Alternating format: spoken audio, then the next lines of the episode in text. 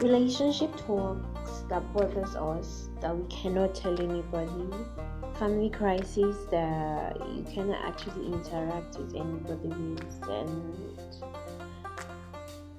every other issues that seem to be bothering us that nobody seems to talk about. Right here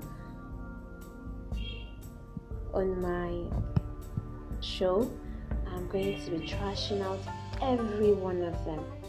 Every single one of them. And we are going to find easier and simpler ways to actually solve all of these problems bit by bit